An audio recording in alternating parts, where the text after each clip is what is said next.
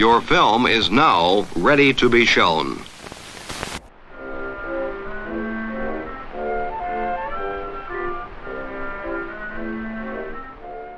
Good morning. I'm Justin Hendrix, editor of Tech Policy Press, a nonprofit media and community venture intended to provoke new ideas, debate, and discussion at the intersection of technology and democracy.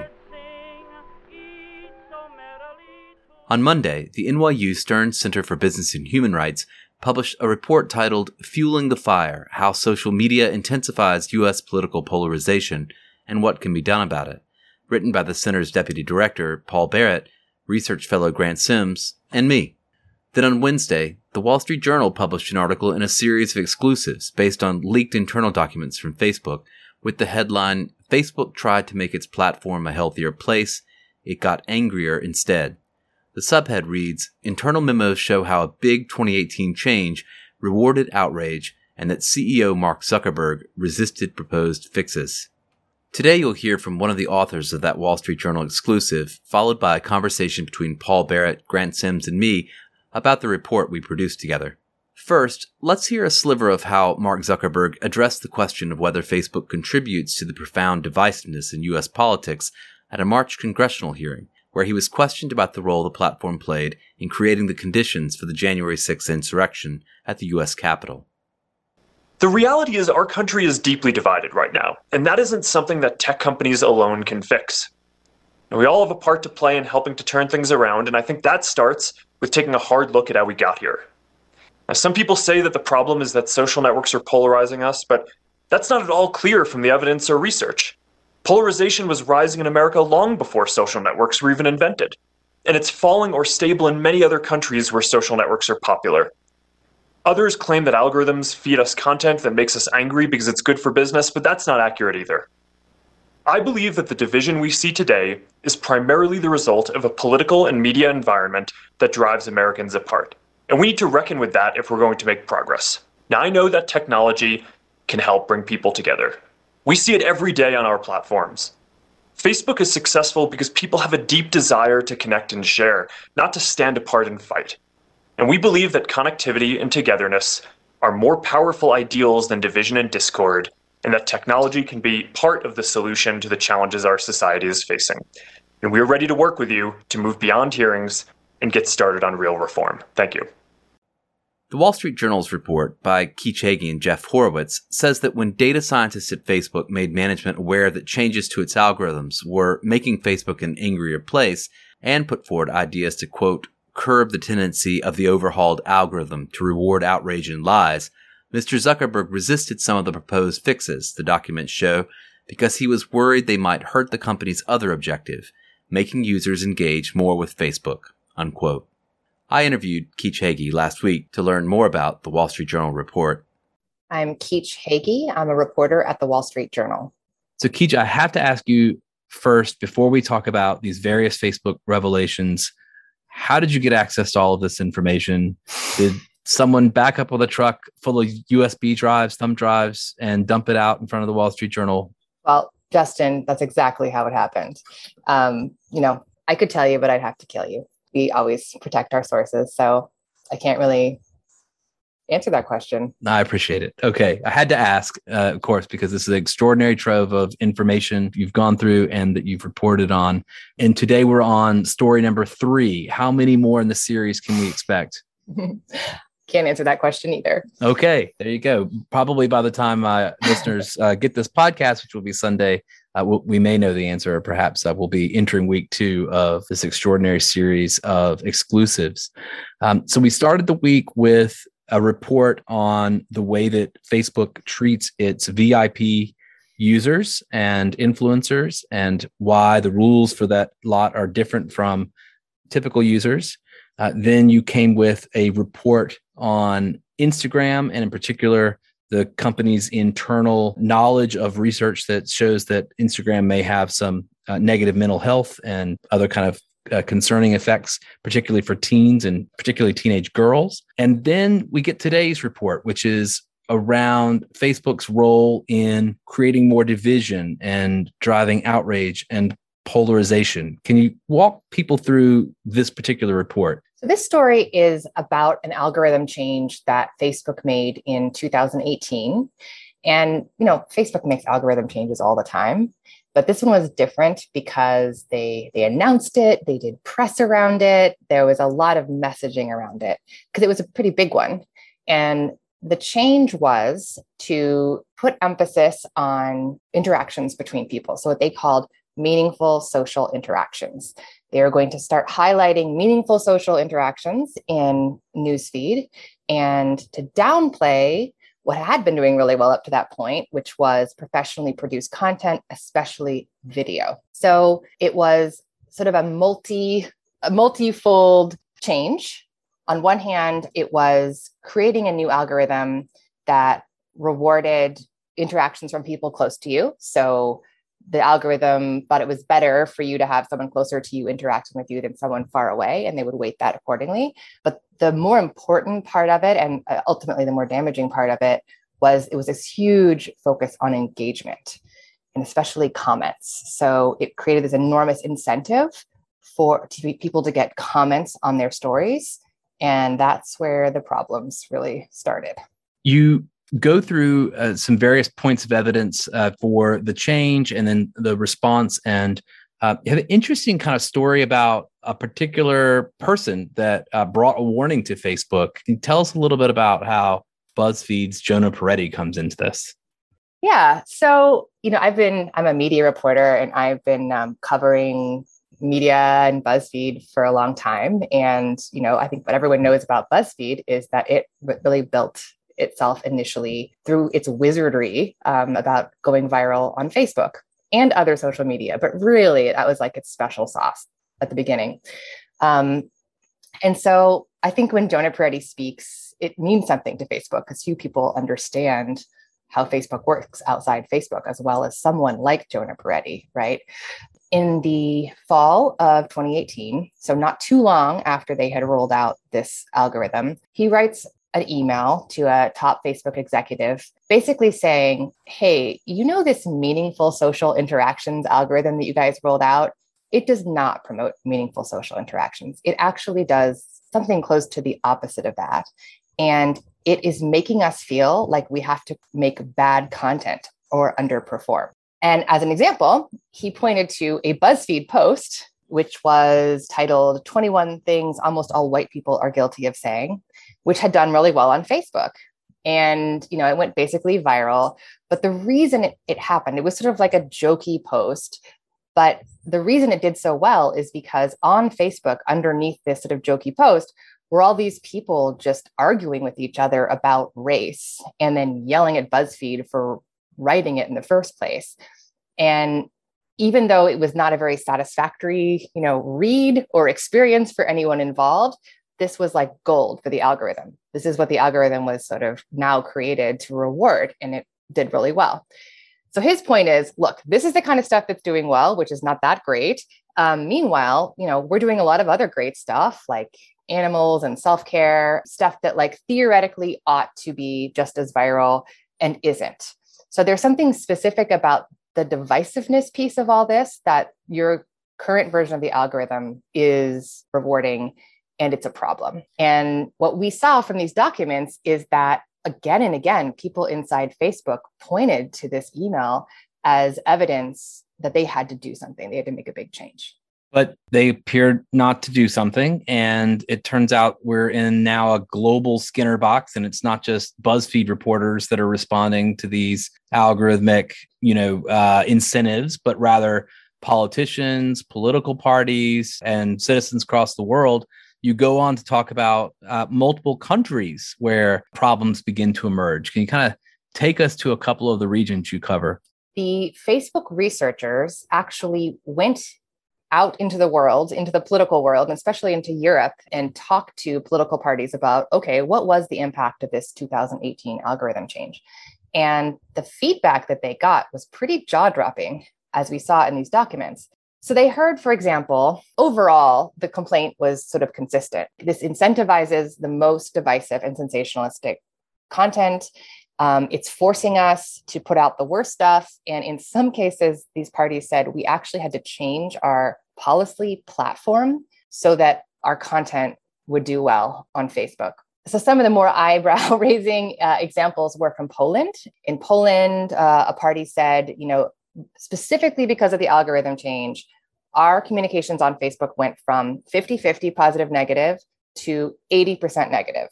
And in Spain, um, there were a lot of similar complaints. The political party said basically, we've learned that the only way to really get meaningful distribution on Facebook is to target our opponents. So we're not trying to communicate with like our potential voters, but like people who disagree with us. And then when that provokes negative comments, those negative comments are like the engine that sort of propels this communication across the platform. And what the political parties are really complaining about is that before the change, um, they used they would be able to communicate with their constituents or stakeholders with pages. So they could kind of, if you liked a politician's page, you were going to hear communication from them, and it could be sort of more direct.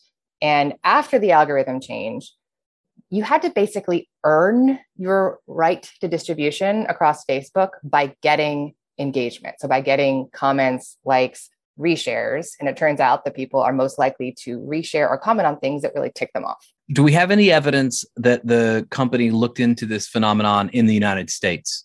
In terms of political parties, no, at least from the documents that that we saw. They certainly did look at what the American uh, media impact would be, and we're like carefully looking at you know the di- the different um, political profile of who was impacted, but not parties. No.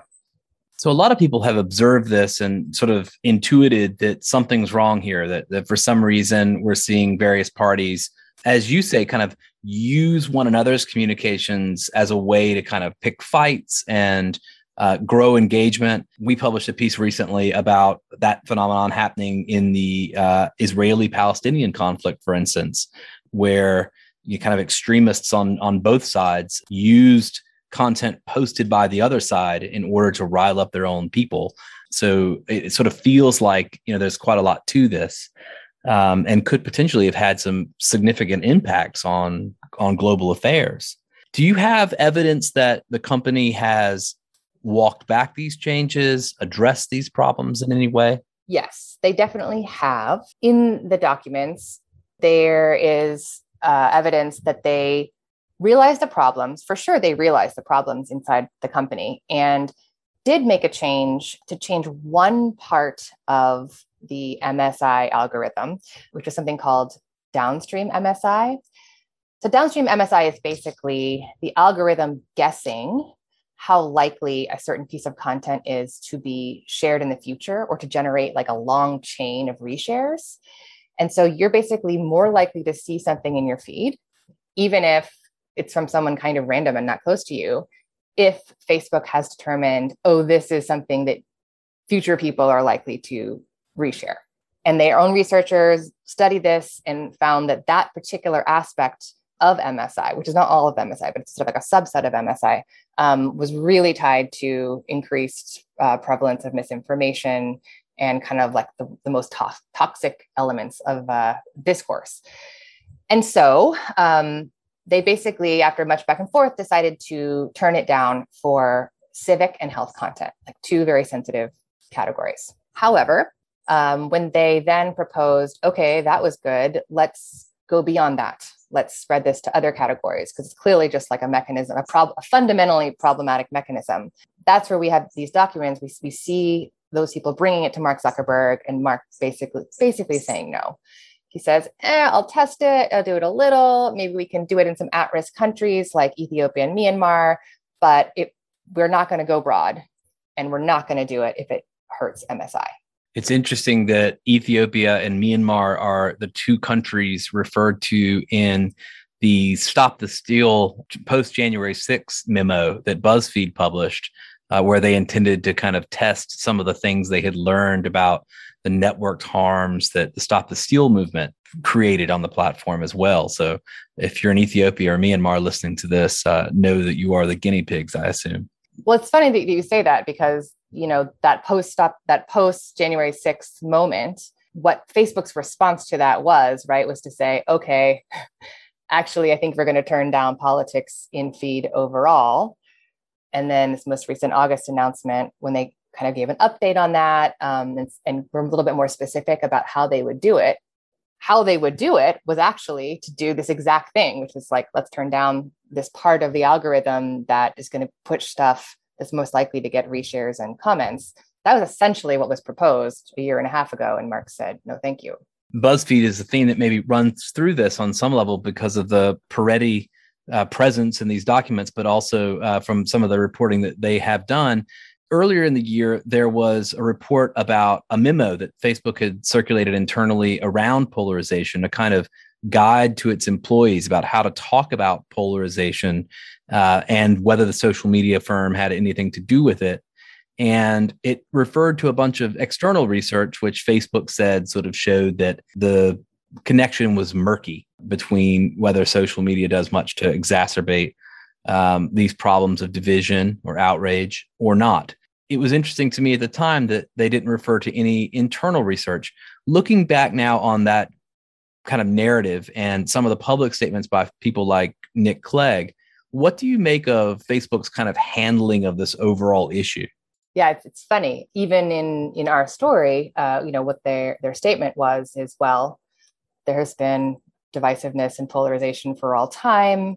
You cannot possibly lay this at the feet of one company, which of course is true and fair. But what we saw in these documents was their own researchers finding evidence that the algorithm change increased divisiveness both by doing sort of social science research, you know, asking the people who were affected. And by studying it through data science, you could see that aspects of the algorithm increased misinformation and made things angrier. So there's as we're seeing over and over again in this series, there is a big gap between what they say publicly and what these terms of internal researchers and teams of internal researchers are finding. And what's driving that? Is it is it simply duplicity, uh, or is it is it kind of organizational or governance issues here? What are what do you think it? Where do you pinpoint it? I've seen some of the conversation on Facebook, or sorry, I should say on Twitter, from former Facebook executives, uh, people like Alex Stamos. I saw Katie Harbath, uh, others who have uh, been tweeting about your story, suggesting that there are real kind of organizational and governance questions now. One of the things that was kind of remarkable to me, or that I came away from reporting the story with, was just how vast Facebook is and how there is no way for the people in one corner to really know what people in another corner are doing. I mean, it's just too big, right? It's too complicated. It's too big. The algorithm itself is too big and too complicated. So, I mean, part of what these documents show is an incredibly good faith effort, actually, on the part of Facebook, right? To get to the bottom of its problems, to really study them, to document it. So, part of the company was really trying to fix these things and taking it really seriously. But the higher that you went up the organizational chain uh, and the more input from the political and PR world you got in there. And I, would say, you know, they are a public company, right? So there is, of course, always the like quarterly earnings and responsibility to shareholders dimension of this. And whenever that trade off starts to happen, these integrity concerns just go to the bottom of the list. Your story around Instagram and kind of public health, I'll say, uh, or the health of mental health, especially of teens, has already provoked multiple lawmakers to demand information from the company. I see a letter from uh, Senator Edward Markey, uh, Representatives Kathy Castor, Lori uh, uh, Trahan. I see that Marsha Blackburn and Richard Blumenthal have announced they're going to open an investigation have you seen any evidence that there is the same type of concern uh, about this issue of stoking outrage, polarization, and and what do you make generally of the kind of response so far from lawmakers? This is a much more complicated issue, I think, in some ways, right, than than those. Um, so, I mean, the response overall, especially the industry, the media industry, has definitely been like, "I knew it," kind of. In terms of from lawmakers, I think a lot of the problems shown by this story are ones of, of scale. Like if Facebook is powerful enough that political parties have to change their policy positions to get distribution on it, maybe something's wrong there. So I think this probably of the story speaks most to this the fundamental antitrust concerns that have been going on in DC now for for quite some time. So I expect that would probably be where people focus. And yet antitrust doesn't seem quite like the right vehicle to manage this problem of there's a massive system that's somehow perturbing the public sphere and making everybody mad. Uh, it doesn't seem like that's the the right vehicle necessarily, or that we've got the the right laws in place for that. So that'll be a real challenge for regulators. Well, there are those efforts, right, in I guess Australia and elsewhere to sort of take it take the algorithm out of the black box right this this concept of the algorithm review board so that's another avenue i would say though that after being so close to to this story i mean facebook itself couldn't even figure out how to fix and tweak its algorithm to not harm society. So can you imagine how external regulators would create something to make that happen? It's like seems impossible.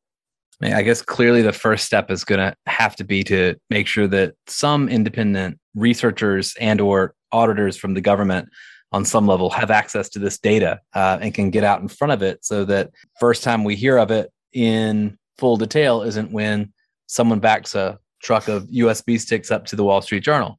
Possibly, yes. I appreciate it very much. Uh, Keach, thank you so much for, for joining me today. Very glad to be here.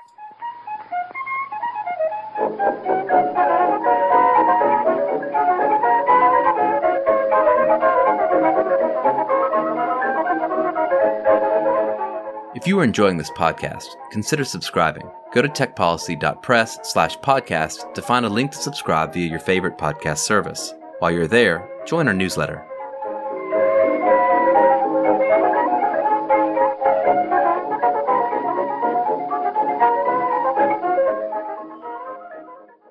I spent six months working with Paul Barrett and Grant Sims at the NYU Center for Business and Human Rights on the report we published last week. Fueling the Fire How Social Media Intensifies U.S. Political Polarization and What Can Be Done About It. We talked to more than 40 experts, scholars, activists, as well as executives at social media firms, including Facebook, YouTube, Twitter, and TikTok. I hope you'll check out the report. You can find it at the center's website at bhr.stern.nyu.edu.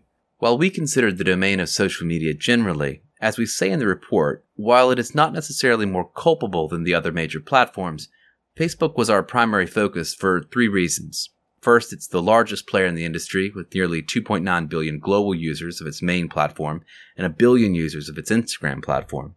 And additionally, while none of the major platforms has been particularly transparent, Facebook has provided more information for us to analyze as compared to rivals like YouTube and Twitter, which are also part of the problem. And finally, most of the academic research on social media and polarization has examined Facebook. Let's get to the discussion with Paul and Grant. I'm Paul Barrett, Deputy Director of the NYU Stern Center for Business and Human Rights, and uh, a former journalist. I'm Grant Sims, a research fellow at the Center for Business and Human Rights at NYU. So, Paul, you and I were corresponding earlier this year, back in March, right around the time that BuzzFeed had reported a playbook that it had come across from Facebook around how to respond to accusations that the company played a role in exacerbating political polarization. Right. And we settled on that as a sort of interesting topic to explore, to look at the, the evidence, to look at the social science research, to talk to various experts, and to try to determine what really that relationship might be.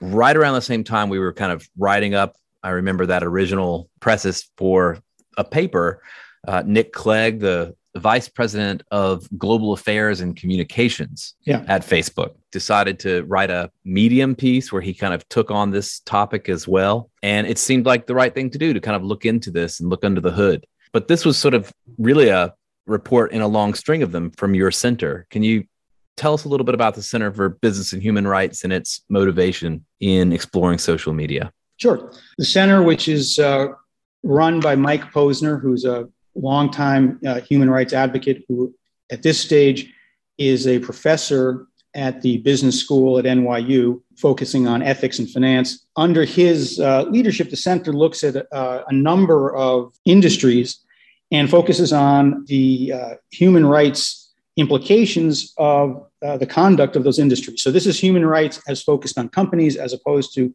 human rights focused on government misdeeds, which is the more traditional uh, branch of the discipline. We've been looking at social media for several years now because these companies are powerful, influential, and their activities have a bearing on human rights, such as uh, access to free and fair election, free expression, and generally speaking, in a, in a broad sense, the health of democracy. And increasingly over time, uh, Facebook, Twitter, YouTube, and some of their rivals as well have had an influence on our politics. And uh, so we've, we've looked at questions such as the effect of disinformation, the similarities and differences between disinformation uh, projected at the United States via social media and disinformation that comes uh, from within, uh, domestically generated falsehoods and, and political propaganda and so forth. Uh, we've looked at how content moderation, the vital function of deciding what content stays on the site and what content is removed. We've looked at how, how that uh, operates uh, in practice. We did a report on the conservative claim that uh, the political right is censored systematically on social media platforms, which is a, a central part of the kind of public discourse about this industry. And um, you know, the evidence simply doesn't support that contention, and we thought it was important to explain how that all worked. So, picking up on the question of social media's relationship to political polarization or divisiveness was kind of a natural uh, next step, and you know, we were very happy to uh, you know, work with you uh, on that. You know, we I think came up with some findings that are again very much at odds with what Facebook has been saying publicly. You mentioned the internal influence they were trying to exert with their own employees. BuzzFeed uh, got a hold of that memo that they circulated among employees to basically provide employees with arguments about why Facebook, in particular, social media in general, is not implicated in uh, extreme political divisiveness, partisan hatred, and so forth. Facebook has also made those statements publicly, and uh, you know we decided to look into them, and we came to the conclusion that uh, these uh, assertions are, are not correct. They're, they're misleading. The social science evidence takes you to different conclusions. And uh, because of the very dire consequences of the degree of polarization we now have in US society, this is all an important thing to sort of lay out and explain and analyze and, and try to clarify for people what effects social media is really having. And Grant, this isn't your first time around the the block on on these reports either. You participated in creating a couple of those in past as well. Yeah, I worked with Paul on the uh, conservative bias report, which did not make you popular with Fox News in particular. No, it didn't. Though my photo didn't appear, uh, so Paul got the uh, short end of the stick on that one. Well, yeah, that was that was an interesting experience to be in the Fox News um, meat grinder for uh, 24 hours. It was Tucker Carlson in particular that took issue with that one. Tucker took issue with it. Uh, Laura Ingraham took issue with it. Steve uh, Doocy took a couple yeah, whacks. The uh, the morning show, yeah, that's right. You know, it, it, was a very interesting illustration about how coordinated Fox is. When they, they put something on their agenda, it just comes up on every show, every hour. But you know, they didn't have any uh, anything substantive to say other than you know, this report is preposterous, and uh, trying to make a, a very silly allegation that we were uh, steered to this conclusion by our liberal benefactor, uh, a guy named uh, Craig Newmark, who was the founder of Craigslist and has been generous in supporting the center, um, but had absolutely nothing to do with either choosing the topic or determining what the conclusion was. Well, let's just take a minute to walk through some of the research that we looked at. And uh, Paul, you kind of took the lead, especially on that first section of the report, which goes through the social science research and in particular looks at a couple of the key studies that Facebook had referred to in its review of polarization literature.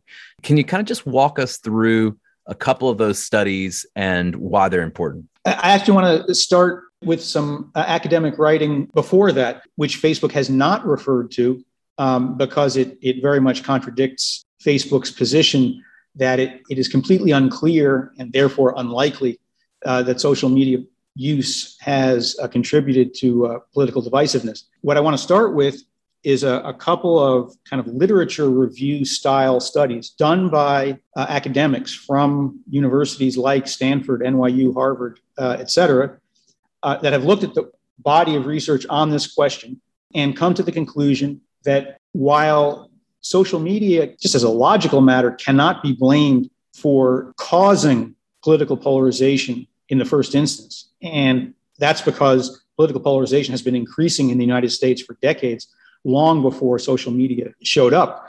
But while it can't be tagged as the cause of polarization, it does appear to exacerbate partisan hate, hatred. So, a distinction uh, that's really important to make clear.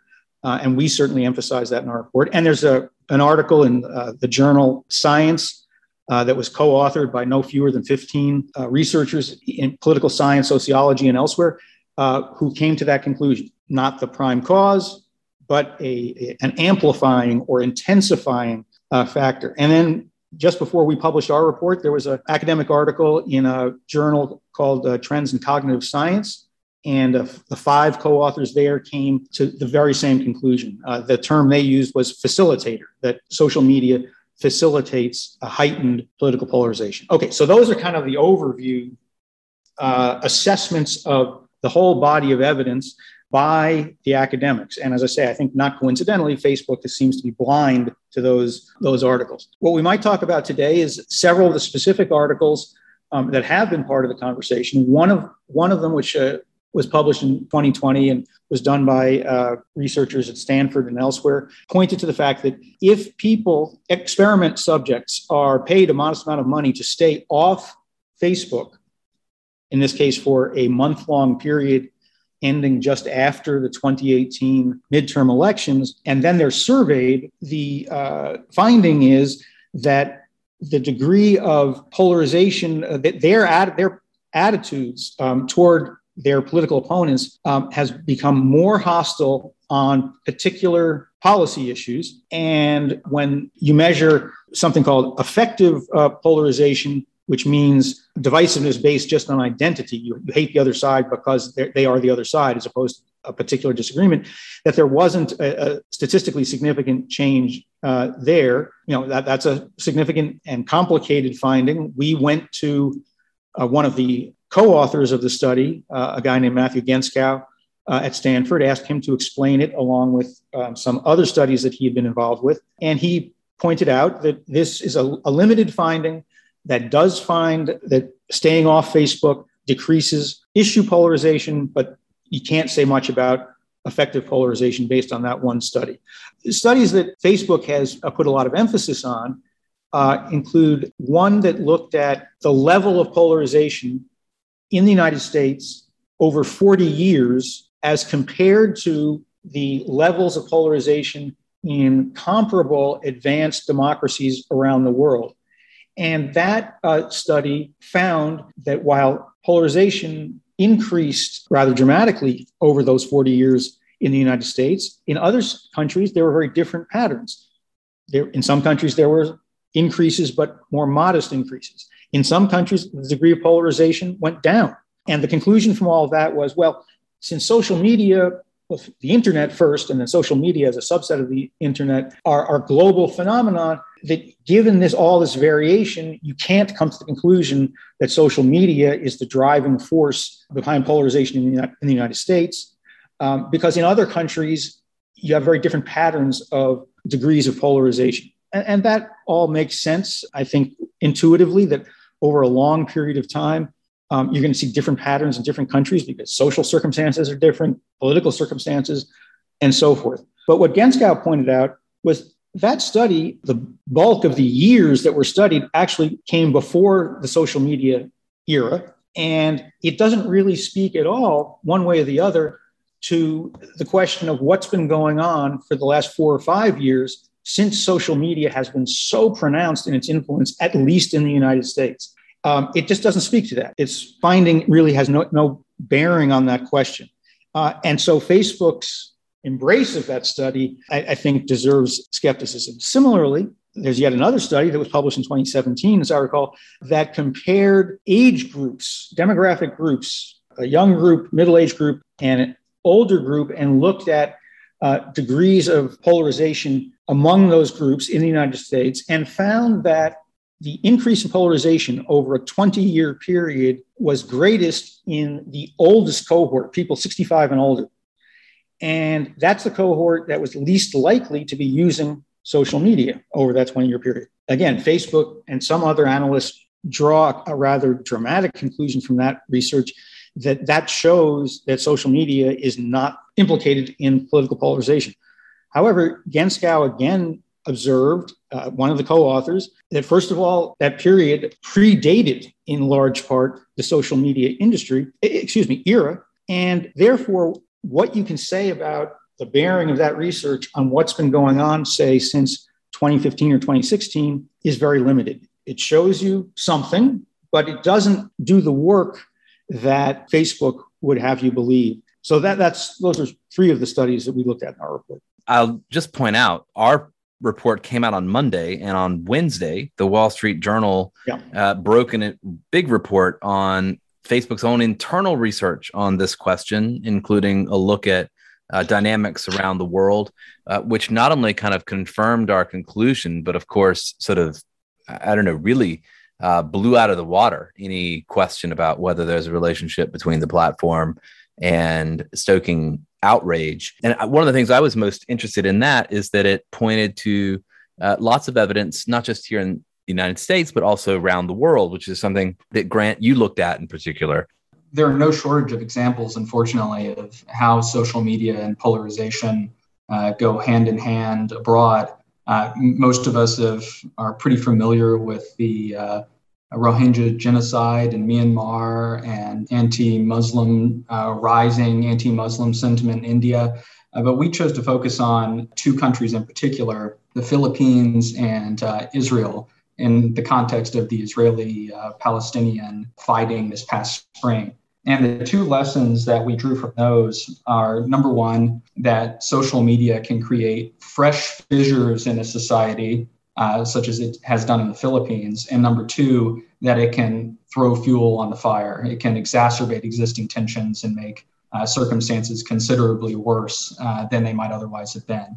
So in the Philippines, for example, uh, Maria Ressa, uh, who you've had on this podcast, has said that prior to now President Duterte's campaign in 2016, the Philippines really didn't have polarization in its news circles. Everyone started more or less in the center, but that started to change uh, once uh, candidate Duterte built up what was essentially a propaganda machine on Facebook in particular. And uh, he used this, uh, his army of trolls uh, used Facebook to spread his quite violent anti drug, anti drug dealer rhetoric uh, throughout the country, boost his popularity, harass the regime's opponents, human rights activists, journalists. His army of trolls was a major reason why he was able to win in 2016. It has continued uh, to be a very powerful tool for him and his administration in stamping out opposition. As far as the Israeli Palestinian conflict is concerned, we saw in May of this year, as uh, violence started to break out there, that misinformation was rampant across a whole number of platforms Facebook, Twitter, WhatsApp, YouTube two instances uh, illustrate how this threatened to make what was an extremely tense situation uh, much, much worse. One was uh, a Hebrew language post and an Israeli group populated mainly by residents of Tel Aviv neighborhood that essentially said that a Palestinian mob was heading their way and that they should protect their children. This was, of course, completely false, but engendered uh, additional fear in that community. Likewise, a Arabic language post uh, suggested in a large Palestinian WhatsApp group that the Israeli Defense Force was uh, about to invade Gaza. Also completely untrue, uh, but nevertheless exacerbated the tensions on the ground there you know, interestingly, in that Wall Street Journal report, we see further confirmation of this dynamic of quite literally political parties, politicians changing their platforms, changing the way they communicate with their followers in order to go more negative. Interestingly, I think kind of bearing on on that that phenomenon of groups not so much even communicating on occasion with their own followers or their own constituents, but seeking to drag or hang out their you know, opponents as a way of of gaining you know engagement or or reach on on Facebook, uh, which seems to be something that is now borne out in those documents. Yeah, I, I think the, the, there's a, lot of value at at several levels um, to the work that the Wall Street Journal has done. One of which is pointing out that Facebook, it, for one, is very much aware of these problems, has been studying them very intensively internally, and has itself, in the voice of its own data scientists and engineers, articulated how and why all of this has, has transpired. And its top management in that company, Mark Zuckerberg, um, that has said, well, we're not going to fix this problem if it if the fix would impinge on engagement levels. Um, and the reason for that, of course, is because engagement is the coin of the realm. It's, it's what is used to measure user attention, and that's what's sold to advertisers. We pointed out this phenomenon, the examples of uh, moments when Facebook has been introspective, has unleashed its own researchers to assess how the platform operates and how it affects uh, users and society at large. And, and that's as a logical matter, that's that is evidence that the problem exists. I mean, Facebook would not be concerned about it and would not be trying to fix it if there was nothing there to fix. And, and the journal expose really reinforced that uh, to a much greater degree than I would say we, have been able to ever before. I mean, I think they've brought forward a volume of information that just hasn't existed before publicly. So we then kind of coming back to the United States, you know, looked at a range of different consequences of division um, and how those kind of affect domestic politics here. I think it's important to point out, though, that we accept not all polarization is bad. You know, it's not not the case that because people disagree that that means there's something wrong. And certainly that in the past, a situation in the United States has been very polarized, particularly at moments where there have been efforts to secure social justice, racial justice, uh, civil rights, things of that nature. But nevertheless, there are these consequences of extreme polarization uh, that play on a range of things, whether it's legislative dysfunction, erosion of, of norms, radicalization, violent extremism. You know, I could go on. Um, and we kind of got into that a bit, looked at some of the specifics of that, particularly in this current moment post January 6th. Yeah, that's exactly right. I mean, uh, I mean, you're, you're making two points. One, polarization in the uh, abstract or even in, in, practical terms at times of conflict over legitimate controversial uh, issues, you're going to have polarization in, in a democracy. And that's not necessarily a symptom of something bad going on. That's, that, that's sort of point number one. The, the second point is even if you're able, as a social scientist, say, to measure a, a sharp increase in polarization uh, in a given country, the United States. That abstract measure is not what we need to be worried about. What we need to be worried about is what consequences or effects flow from that kind of extreme across the board polarization, where a huge swath of the population views another swath of the population not just as wrong on an issue like abortion or taxation or immigration policy, um, but views the other side as a threat to the country itself as, a, as an existential danger to, to democracy. And when you have that kind of point of view, you maybe feel you're justified in doing just about anything to stop the other side or attack the other side. And I think that's kind of the spirit that we've seen, uh, unfortunately, uh, in the last several years uh, in the United States, in, in our politics. It's not spread across the political spectrum in an even way. This is not a symmetrical uh, problem where Republicans do it, but Democrats do it too. This is happening primarily on the political right. Um, and that's been measured by social scientists. And there's study after study finding that the degree of uh, political uh, hatred in the country is more heightened on the right than it is on the left. And that the uh, way that people on the right interpret and use social media in particular, and how they interpret information they encounter uh, via social media is different um, in the sense that people on the right, as measured by all kinds of research, will tend to accept highly dubious factual assertions and outright uh, disinformation, if for no other reason, then it tends to agree with their premises.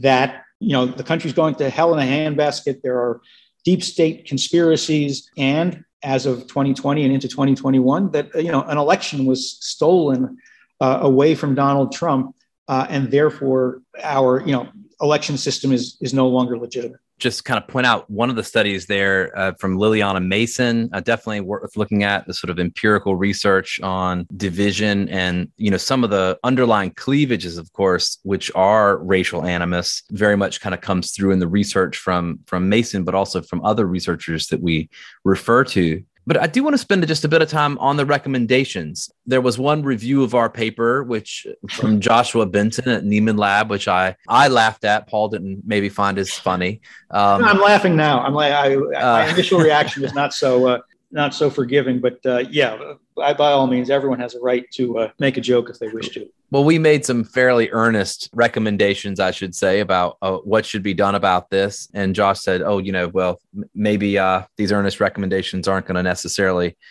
help us with our crazy QAnon uncle and, and how we can kind of bring him back into the fold on some level. Um, but let's just walk through a couple of the recommendations. First, uh, to government.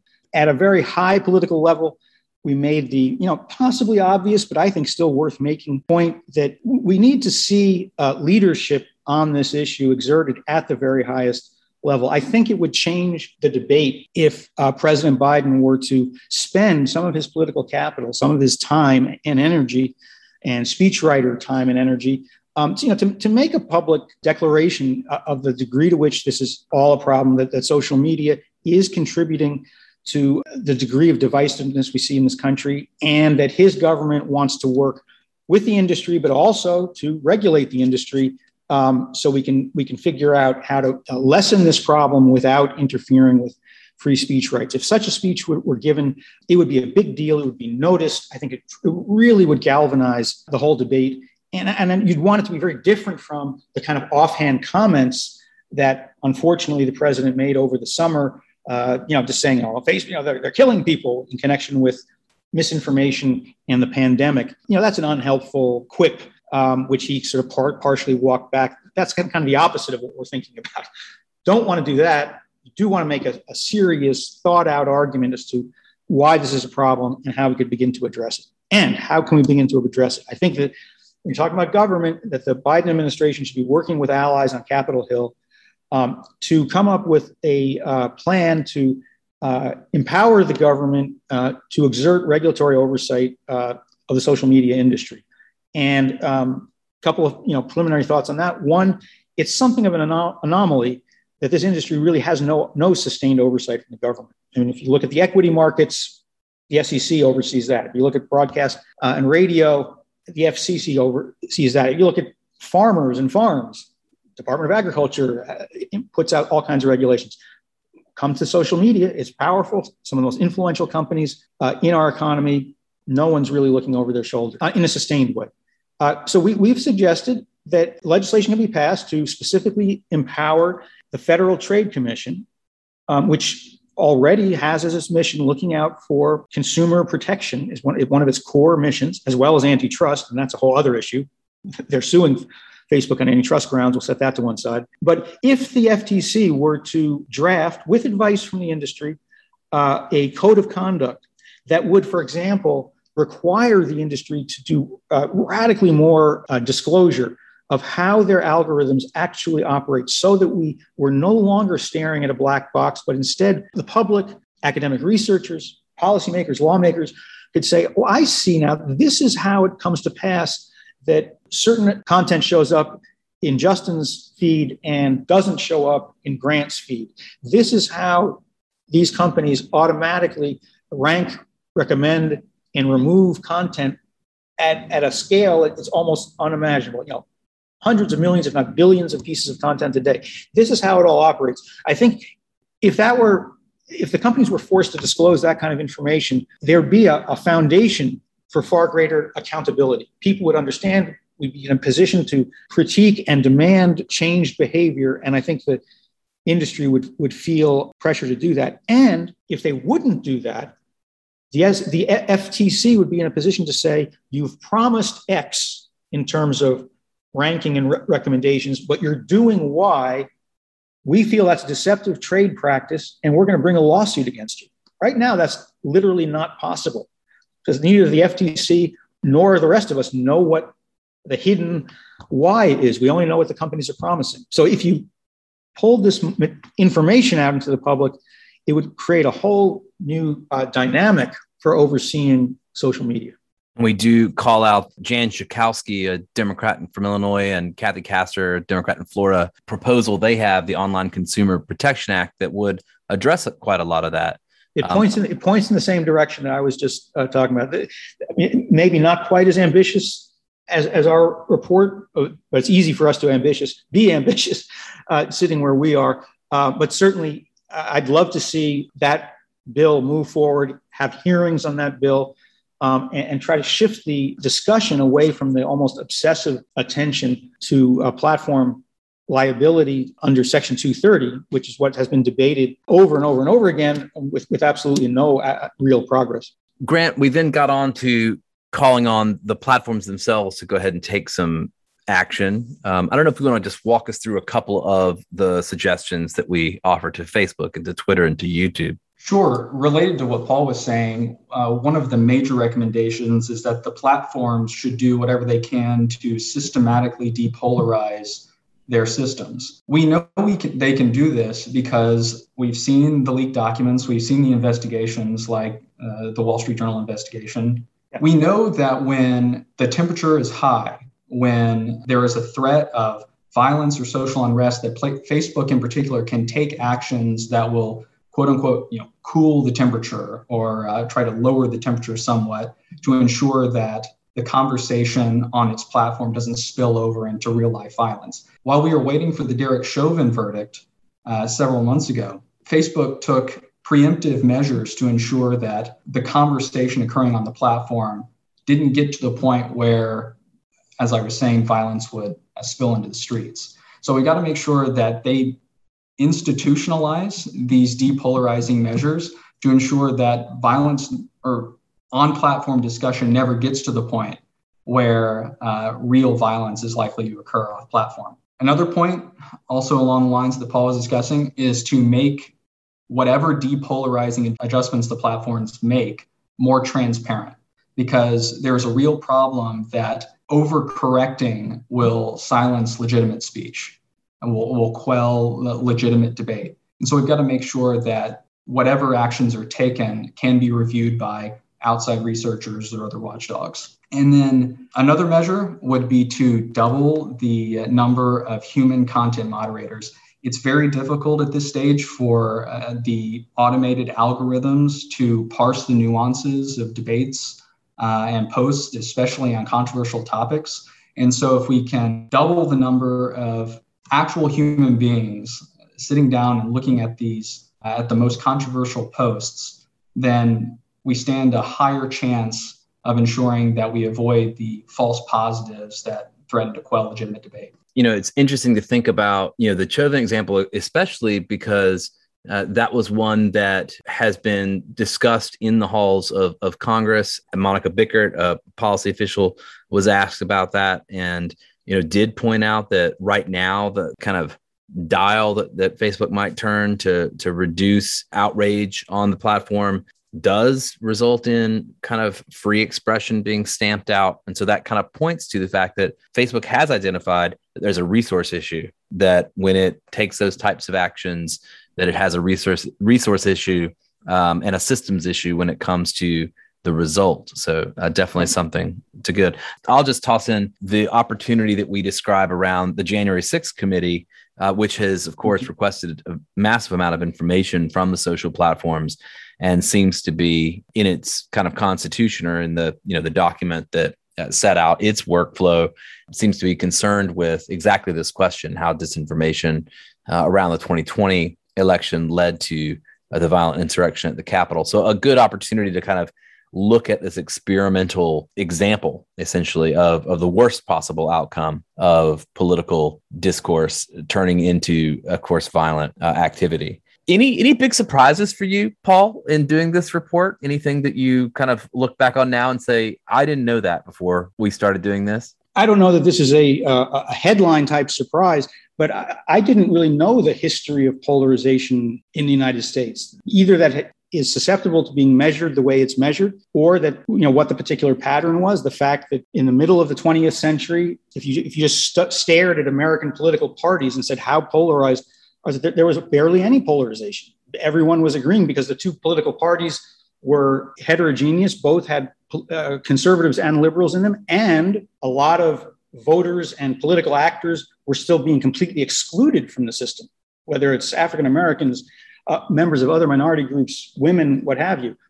You roll time forward, you begin to see, you know, the, the parties re-sort themselves, and you have conservative Democrats move to the Republican Party, liberal Republicans literally almost, you know, sort of die off, and you end up with the parties we have today, which are a very liberal Democratic Party and a very conservative Republican Party.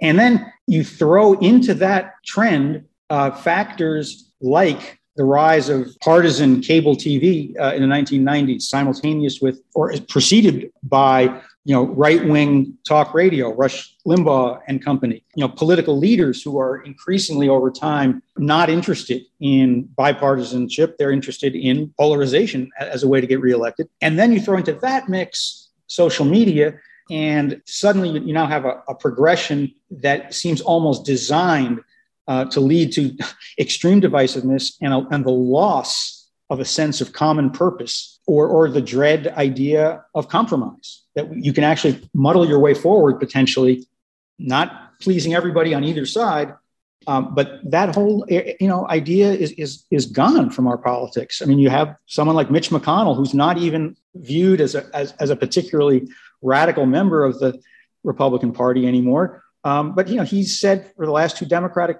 presidents, he has said out, out loud, "Our purpose is to thwart this presidency. See that the incumbent does not get reelected. That, that's his program." Well, if that's the program of one of the two parties, you're gonna you know you're gonna have a, hard time uh, dealing with a lot of uh, social problems. So to me, that, that, the sweep of all that was was fascinating to think about. I had never really thought about it very much before, and thinking about social media kicking in someplace in the 2010s as, as a player pointed to the fact that, that you know technology itself can electrify a social trend that's been going on for decades and really amplify the effect of that social trend grant anything from you yeah similar to paul i'm not sure how uh, headline grabbing this will be but I naively came into this project not fully understanding how nuanced polarization was as a field of study. Uh, I, I, can recall, you know, no sh- small number of calls that the three of us held when we were, you know, going around the horn trying to figure out exactly what is this thing that we're trying to look at. And for me, was, there were tough definitional problems at the beginning to sort through uh, conceptually. Comparing, you know, one measure or study of polarization with another presents its own unique set of problems. Uh, and so it took me longer uh, than I thought it would to get my mind around this beast. So for me, that was probably uh, the most surprising aspect. Well, let me jump in and just add one other thing. Something that I hadn't really thought about systematically at all that, that, that cropped up in our conversations uh, with various scholars and, and reading uh, studies and, and analyses was the argument that let's stop paying so much attention to this polarization question and the degree to which social media contributes to polarization. That's it's kind of a distraction. It's taking us away from the real problem here, and the real problem is the rise of white supremacy and um, you know basically racist ideology that has uh, reasserted itself and made itself evident again in recent years. That was an, uh, an interesting argument and one that we ultimately had to grapple with. If that argument's right, then we sh- really shouldn't be bothering with this report. We should be doing something else. And I think it it may it actually makes a good contribution as a reminder. The malign consequences of polarization are not uh, symmetrical all across the political spectrum. That this is, in our era, this is a phenomenon on the right and um, which is a more general way of making the point that like white supremacy is a huge problem. You know ultimately i think we we stuck to the conclusion that extreme political hatred is important to worry about in, in a broad general way not focusing exclusively on white supremacy and and that very acute problem that american society has and that concern about about racism, including structural racism, has to be part of the discussion, a significant part of the discussion, but it doesn't have to eclipse the idea that politics in general has kind of gone off the rails, and social media is part of the explanation for that. Um, so that was a very interesting and surprising thing. Not that I was surprised that there's racism in America, but the argument that you shouldn't focus on polarization was a provocative and interesting argument. Um, and I'm glad we came across it and had to grapple with it. Yeah, I would actually just maybe add to that. There were a couple of thinkers that we came across that I think kind of squared those two things. One was uh, Jonathan Stray at uh, University of California, Berkeley, at the Center for Human Compatible AI, who kind of looked at this question and you know really looks at it more from a perspective of, of peace building or peace building theory how do you kind of create space for deliberation and space for people to come together yeah. um, even when those underlying cleavages may exist and are profound yeah. around race uh, or around other issues you know how do we kind of create a, a space where we can maybe make progress on those questions as well and you know if we're all inside a skinner box that is making us outraged and hate each other and fight over everything and reduce every issue down to identity, then we're never going to make any progress on on race or, or or gender or any other social justice issue we might want to talk about. So I I kind of I think I kind of maybe that's my surprising one. I kind of conclude with that sort of sense that you know the real reason to address polarization on some level is so that we can get to some of those deeper questions and problems and uh, audacious issues that are fundamental to the American conundrum. You know, these things we've been dealing with for hundreds of years now. If we if we can't kind of figure out how to make our democracy work, which is in many ways a kind of device for coming to consensus, then we'll never make progress on those issues either. I agree with you. I think Stray's thinking is very interesting and provocative and does provide a, an avenue for kind of reconciling some, some of these ideas. Um, and he's, I remember him saying something in passing, which is just obviously true, but also I think people forget about it sometimes. You know, basically addressing himself to the left, I, I guess. You know, he said, "Look, 75 million people voted for Donald Trump. You can't just like dismiss 75 million people. You have to figure out some strategy for moving forward that has some hope of eventually getting that slice of America, now referred to derisively and with good justification at times as the Trump base, you have to figure out something that, that brings them, points them back toward the fold. If, if, if they're just going to stew in their juices and fixate on conspiracy theories and the left is just going to, you know, say nasty things about them, that, that's, that's going to be a recipe for a lot of uh, problems continuing. Well, at the very least, we could hope that massive and highly profitable social media firms do not contribute to the problem yeah. and are at worst neutral. Right. And hopefully, some of our recommendations will help us get to that point. Yeah, well put. Well, Paul and Grant, thank you very much. I very much enjoyed this process and uh, enjoyed our conversation today. So, thank you both. And thanks to you, Justin. Um, really a much uh, better and deeper project uh, as a result of your participation. Thanks, Justin.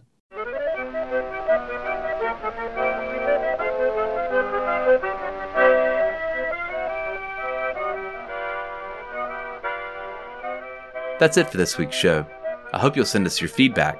You can write to me at justin at techpolicy.press or find us on Twitter at techpolicypress. Thanks to my co founder, Brian Jones. Thanks to our guests. And of course, thank you for listening.